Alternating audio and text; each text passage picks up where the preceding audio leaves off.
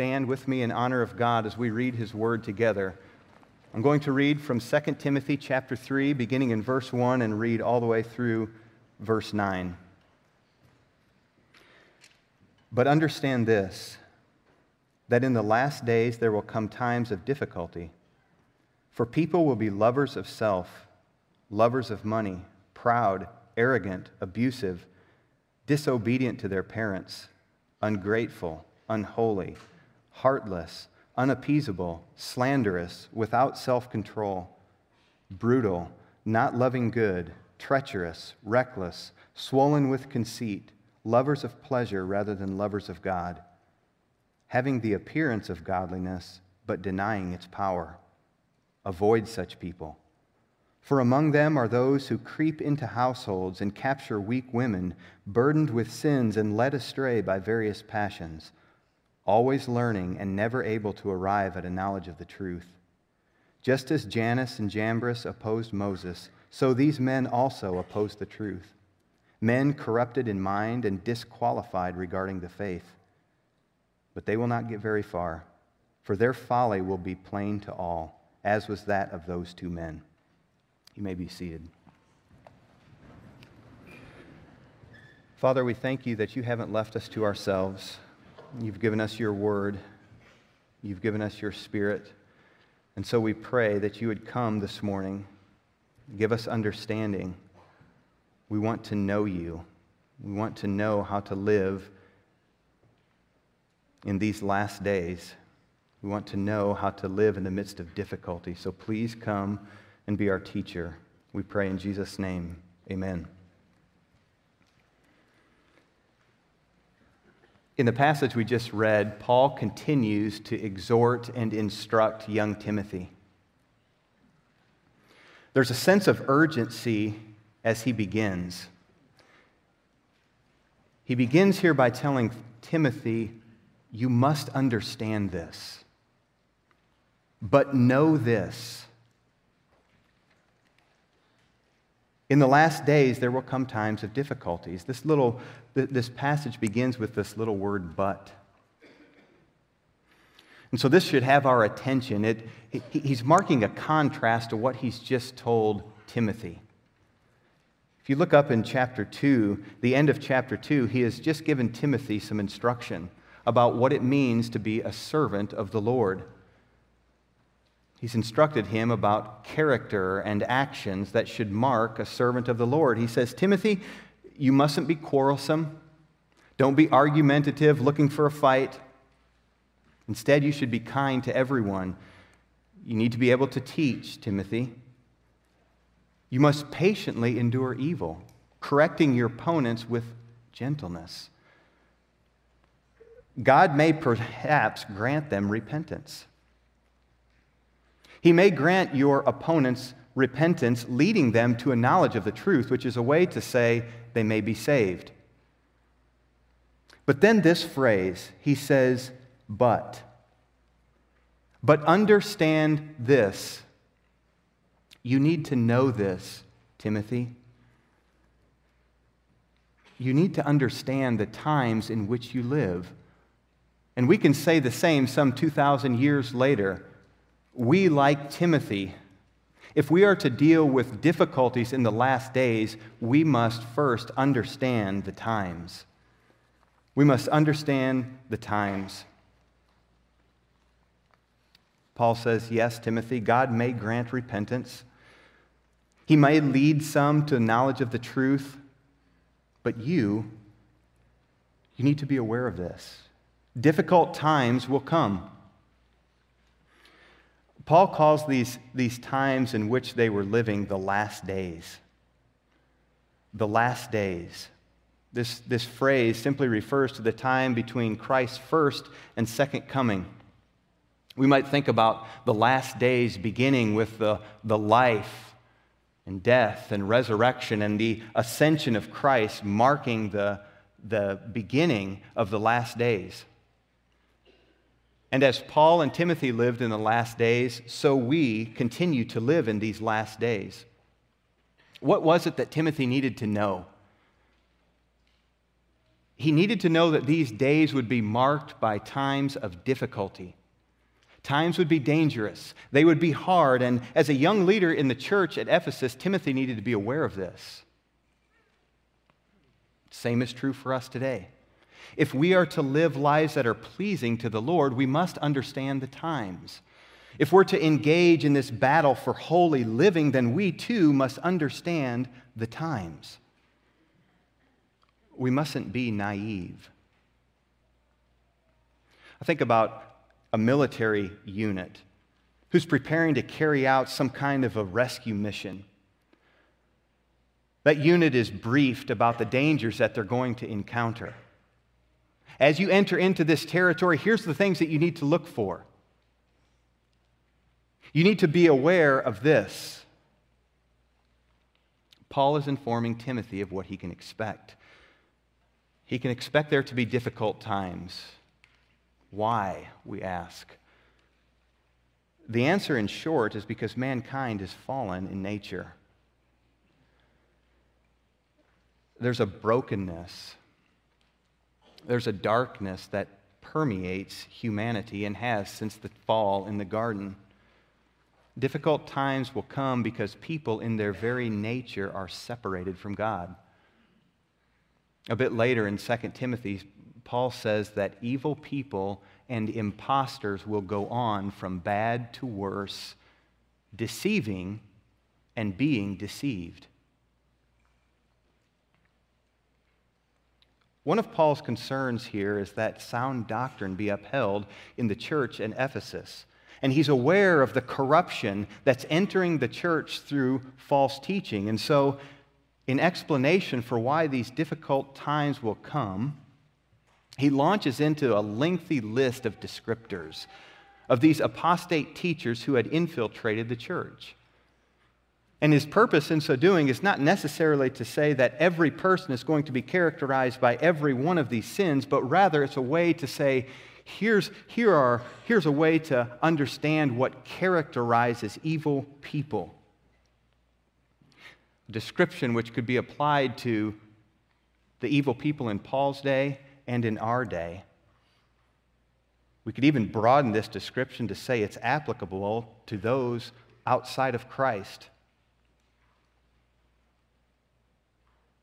But here, Paul specifically is concerned about the false teachers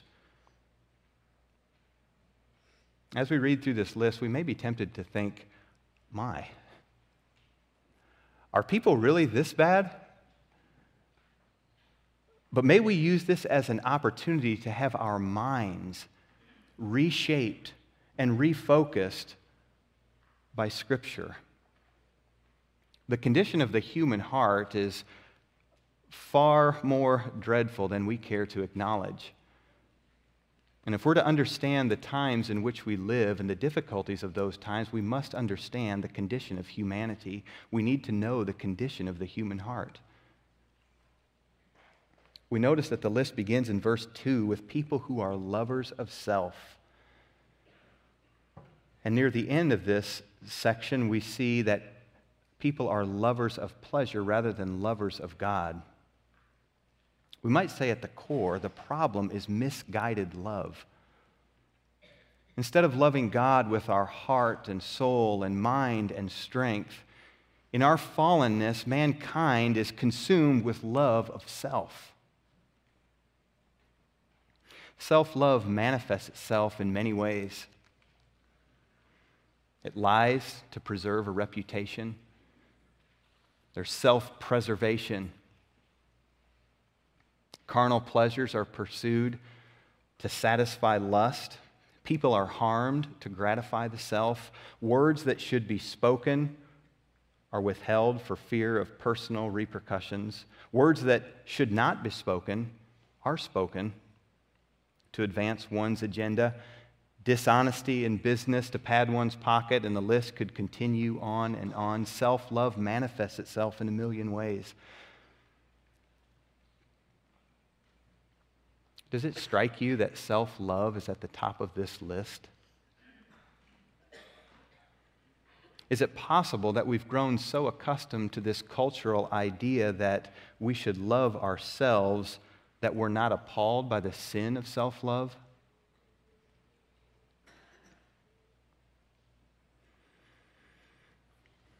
Self love is directly contradictory to what we read in Scripture in passages like Philippians 2, in verse 3, where it says, Do nothing from selfish ambition or conceit, but in humility count others more significant than yourselves. Let each of you look not only to his own interest, but also to the interest of others.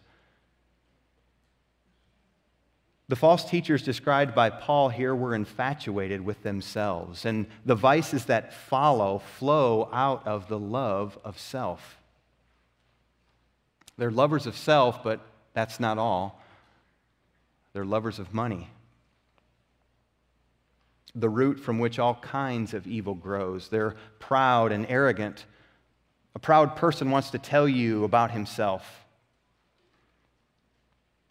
Words like boisterous and loud come to mind. An arrogant person is one who sees himself above others. It's the proverbial nose in the air disposition, an air of superiority, this elitist attitude. Pride is celebrated in our day. People are encouraged to be proud. It's an age of self exaltation, self promotion. But we, as God's people, must remember that God is opposed to the proud. We read, for example, in Proverbs 16:5, everyone who is arrogant in heart is an abomination to the Lord. Be assured, he will not go unpunished. God will lay low the proud. Consider the word of the Lord spoken by the prophet Obadiah against the people of Edom, that ancient nation who in pride had set herself against the people of God. The prophet Obadiah wrote these words The pride of your heart has deceived you you who live in the clefts of the rock, in your lofty dwelling, who say in your heart, Who will bring me down to the ground? Though you soar aloft like the eagle, though your nest is set among the stars, from there I will bring you down, declares the Lord. Pride in its million manifestations is an affront against holy God because it's contrary to the very nature of Christ the Savior. Consider the absence of any ounce of pride in our beloved Savior as he got down on his knees and washed the feet of his disciples, leaving an example for us to follow. Christ, our perfect Savior, demonstrated humility as he said, I came not to be served, but to serve, and to give my life as a ransom for many. Pride and arrogance in the lives of these false teachers in Ephesus was repugnant because it stood in direct opposition to the character of God. The list continues. They're abusive. This word sounds like blasphemy. It's not likely that the slander is, the blasphemy is against God, but against others. Abusive speech is the idea here. They're demeaning or injurious in their words. A lover of self will elevate himself while slandering others. Slander others to elevate oneself. Furthermore, the people here are described as disobedient parents. They're ungrateful, unholy, unloving. They're unappeasable irreconcilable. They're stuck in their own ways, they're unwilling to change. They're slanderous, gossips, without self control, indulging themselves at every opportunity. They're brutal, which is a way to say they act like wild animals. They don't love good. They're treacherous. They're traitors. Same word used to describe Judas. They're reckless and rash. They're swollen with conceit. And then they're lovers of pleasure rather than lovers of God. It's worth noting that these people love pleasure rather than God. There's no love of God in their hearts. It could be translated lovers of pleasure instead of lovers of God. Loving pleasures is a way to speak of a lifestyle that characterizes unbelievers. In Titus chapter 3 and verse 3, speaking about those who have come to Christ, this is their life before then, before they were changed, before they were given new lives. Paul says, For we ourselves were once foolish, disobedient, led astray, slaves to various passions and pleasures, passing our days in malice and envy, hated by others and hating one another. Lovers of pleasure rather than lovers of God. As Paul brings this list to a close, we see there's something very concerning about these individuals they look the part. He says they have an appearance of godliness. They have an appearance of godliness, but their hearts are unchanged. They deny its power. They appear to be pious, but they deny the power of godliness, which is a way to say they don't have the Holy Spirit. They don't have the Holy Spirit within them, enabling them to live out the truths they claim to believe. God gives to his people his Holy Spirit. He gives his people the power to live for his glory. But there's a disconnect for these, Paul describes. There's an external show, the form of godliness, but denying its power. There's no relationship. The things that they're doing, they're doing in their own strength. It's a form of godliness, denying its power. They lack a relationship. it's appropriate for us to pause and ask how do I relate to God? Do I relate to Him on the basis of, of some performance? Or do I relate to Him on the basis of the finished work of Christ, my Savior? True Christianity is marked by belief of biblical doctrine and a lifestyle that accords with those doctrines. A lifestyle that is empowered by the work of the Holy Spirit. External conformity to a religious lifestyle and religious practices will eventually be exposed for what it is, namely a show of religion and hypocrisy. Paul is concerned that Timothy understand the times he's living in Jesus' strong words of judgment fell upon the religious elites of his day. They professed godliness with their actions, but their hearts were far from him.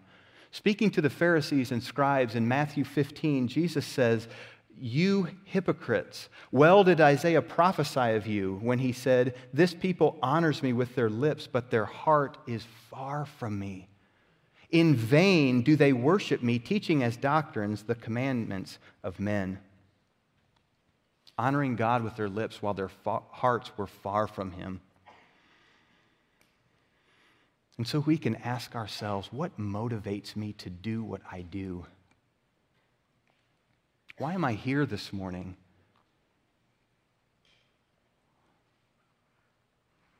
Why do I associate with God's people? Why do I give?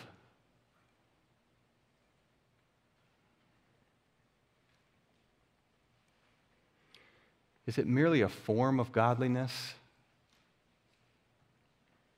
Or have your hearts been transformed by God? And we come together on a morning like this with joy in our hearts because we've been set free. We've been, we've been made new. We've been brought into the body of Christ. We are one with Him and with one another. This motivates us. The sad reality that we see in these verses is that false teachers and false professors of faith have made their way into the church. And that continues into the present. One of the most sobering passages in this regard is found in Acts chapter 20. It's Paul's address to the Ephesian elders before his departure. Listen to these sobering words that Paul speaks to the overseers there at Ephesus.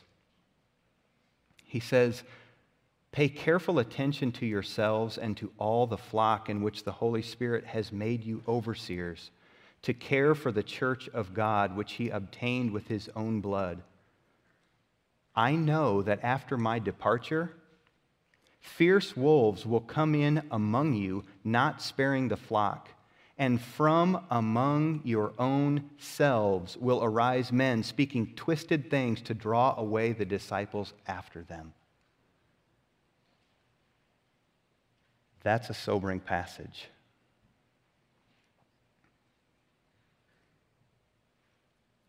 We must understand the times.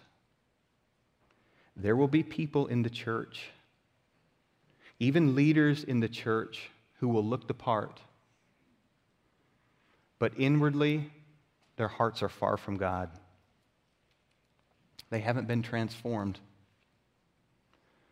They haven't received the gift of new life, of eternal life. And so, what are we to do?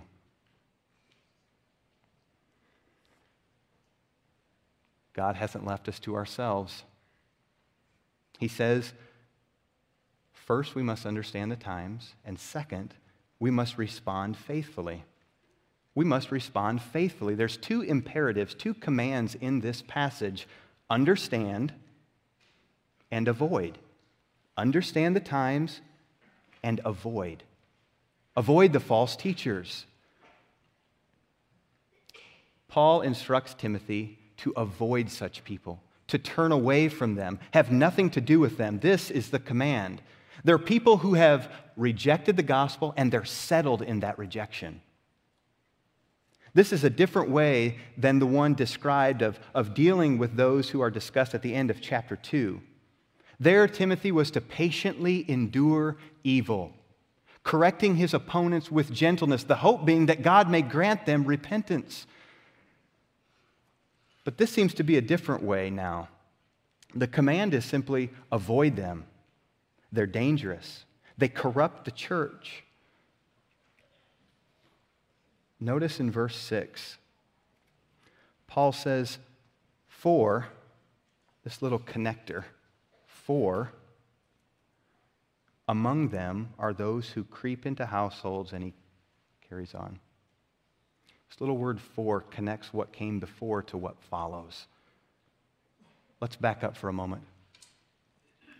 Paul says, he begins this section. You need to know something, Timothy.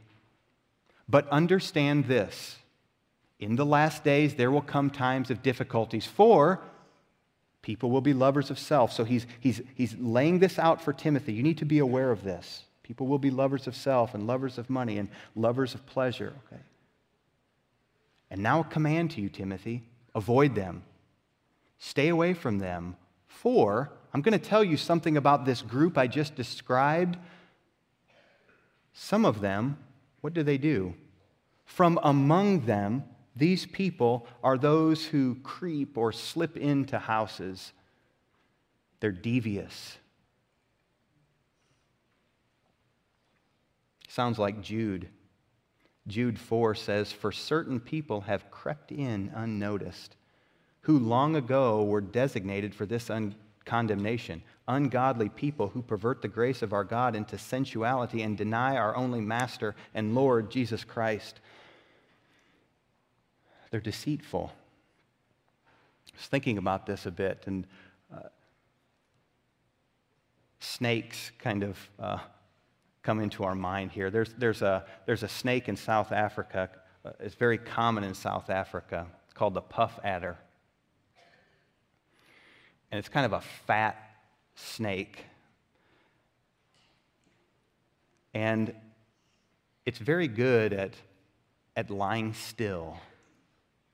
It blends in, its body is very camouflaged, and it's very content to just sit and wait for days. It can wait until the prey comes just close enough and it's ready to snatch. Paul gives a warning here avoid the false teachers. They slip into houses and, and capture weak women. They prey on the weak. When Paul says weak women, he's not, he's not deriding women, not at all. Paul speaks very highly of women. What he's doing is he's limiting this group to the kind of women who are falling prey to the seduction of the false teachers. He says the women here are burdened with sins. They're burdened with sins and led astray by various passions. They're weighed down by their sins and thus are susceptible to being seduced by these false teachings. We don't know the details of the sins that the women were being burdened by, but we know that there's some issue of conscience that's burdening them, and they're led astray by their passions. Notice what's happening here. He says they're always learning, always learning, always learning, and unable to arrive at a knowledge of the truth. It's possible for a person to attend a church to be involved in a religious system year after year after year after year and never come to saving faith. There are religious systems that claim to be the way, but their teaching lacks the gospel, is thus worthless. It leads people astray. These, these women were learning, but since what they were listening to was false, they're unable to be saved.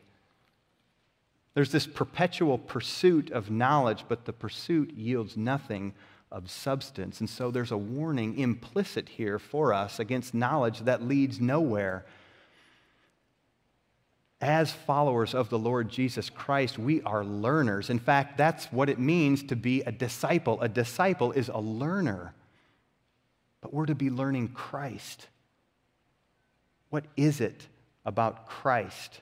we learn Him and learn what it means to follow Him, how to be in a relationship with Him, and how to live for Him. Those burdened with sins need to hear the message of the gospel of Jesus Christ. They need to hear that salvation is found in Christ alone. They need to hear that Jesus, the Son of God, came to earth as a man he took on flesh and lived a perfect life. They need to hear that Jesus willingly went to the cross and took upon himself the wrath of God for the sins of all who would believe. They need to hear that every sin may be forgiven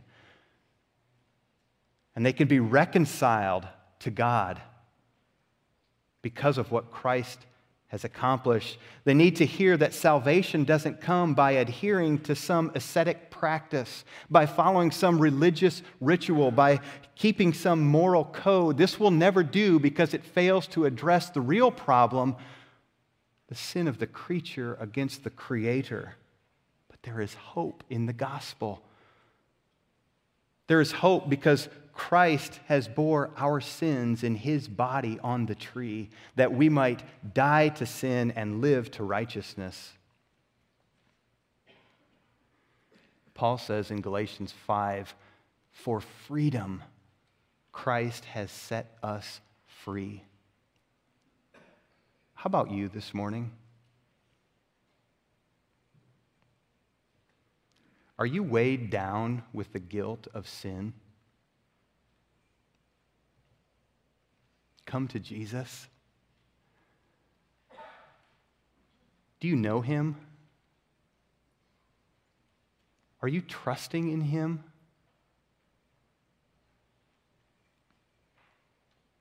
Do you know you can be saved today? Come to Christ. False teaching, like the teachings that these women were subjecting themselves to, must be identified and avoided. Why? Because it perverts the gospel and keeps people from coming to Christ to be saved. It's incumbent upon all of us, all of us as God's people, to be discerning about what voices we're listening to. Just recently, we, we heard about the noble Bereans in Acts. They were noble because they took what they were hearing and examined the scriptures to see if these things were so. They compared what they were hearing with the Word of God. The call is for us to do the same. Those who are leaders in the church must adhere to Scripture by God's grace, both in what is taught and what is practiced. We must be discerning people. The best way for, able, for us to be able to identify false teaching is to know the truth. That's a principle for us. The best way to identify false teaching is to know the truth. So we pursue the truth. We pursue the truth by pursuing a person, namely Christ. To know Him, to love Him, to enjoy Him.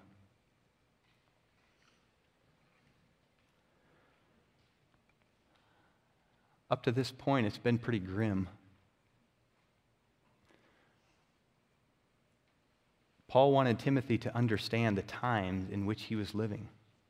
He catalogs these, these characteristics of, of those who were false teachers, those who were apart from Christ, those who had a form of godliness but denied its power. And then he urges Timothy to respond faithfully, namely by avoiding them. Avoid the false teaching. But there is hope. There is hope here. In verse 8, Paul compares these false teachers who opposed the truth in Ephesus to Jannes and Jambres who opposed Moses. We don't find these men named anywhere else in Scripture, but according to rabbinic tradition, Jannes and Jambres are the names of the magicians who opposed Moses and Aaron before Pharaoh. And this example of the downfall of Jannes and Jambres as a foretelling of the downfall of the false teachers leads us to the final point. We must trust the Lord for the outcome. Here is hope for the believer. We must trust the Lord for the outcome.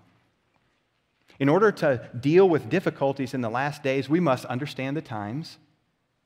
We must respond faithfully and we must trust the Lord for the outcome. The story of the plagues in Egypt and Exodus, these events are cited as examples of events that proved the downfall of these Jannes and Jambres, these false teachers, we might say, these magicians.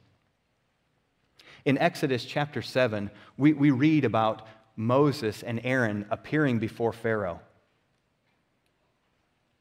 And Aaron takes his staff and he throws it down on the ground, and the staff turns into a serpent. And these magicians come and they do the same thing. They throw down their staffs and they too turn into serpents. But do you remember what happens? Aaron's staff swallows up the magicians. And so there's an immediate realization that the work of these magicians was folly, it was ineffective. But as we continue through the narrative there in Exodus, we see the magicians were able to do some pretty remarkable things. They, like Moses, were able to turn water to blood. They were able to make frogs come up on the land like Moses. But then we come to Exodus 8, and there we see the magicians were unable to do some of the things. They were unable to produce gnats like Moses.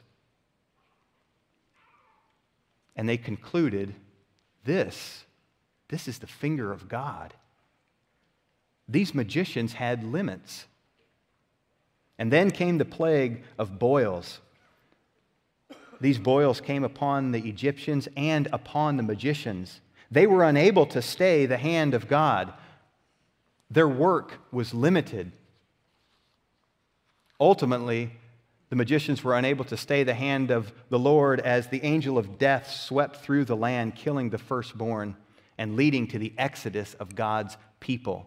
The folly of these magicians and all their secret arts, indeed, the futility of their work, was made known to all as God rescued his people out of Egypt and led them safely across the Red Sea. This is a picture we see throughout Scripture of salvation. What's the point?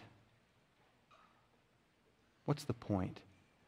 The point is this Timothy could take courage. In the midst of all of this opposition to the gospel, he could take courage by remembering that eventually the sins of these false teachers would be exposed. Their false teaching, their slick and secret tactics, their manipulation and deception would eventually be exposed. As people hear the truth of the Word of God, they begin to recognize error for what it is. Timothy's trust needed to be grounded in God.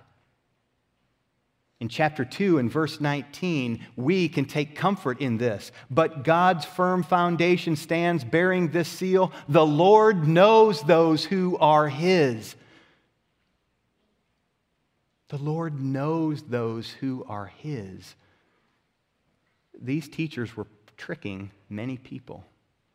But the Lord knows. The charge to Timothy was to entrust the outcome to the sovereign God, the one who says of himself, I am God and there is no other. I am God and there is none like me, declaring the end from the beginning and from ancient times, things not yet done, saying, My counsel shall stand and I will accomplish all my purpose. The same is true for us today. We don't know to what degree false teaching will infiltrate the church, but we may be confident that the folly of the false teachers has a shelf life, and one day it will be exposed. It's right and necessary for us to be concerned about false teaching. But in the midst of this opposition, we can rest confidently in our great God. He tells us that false teachers like Jannes and Jambres will be exposed. The call for us is to understand the times in which we live.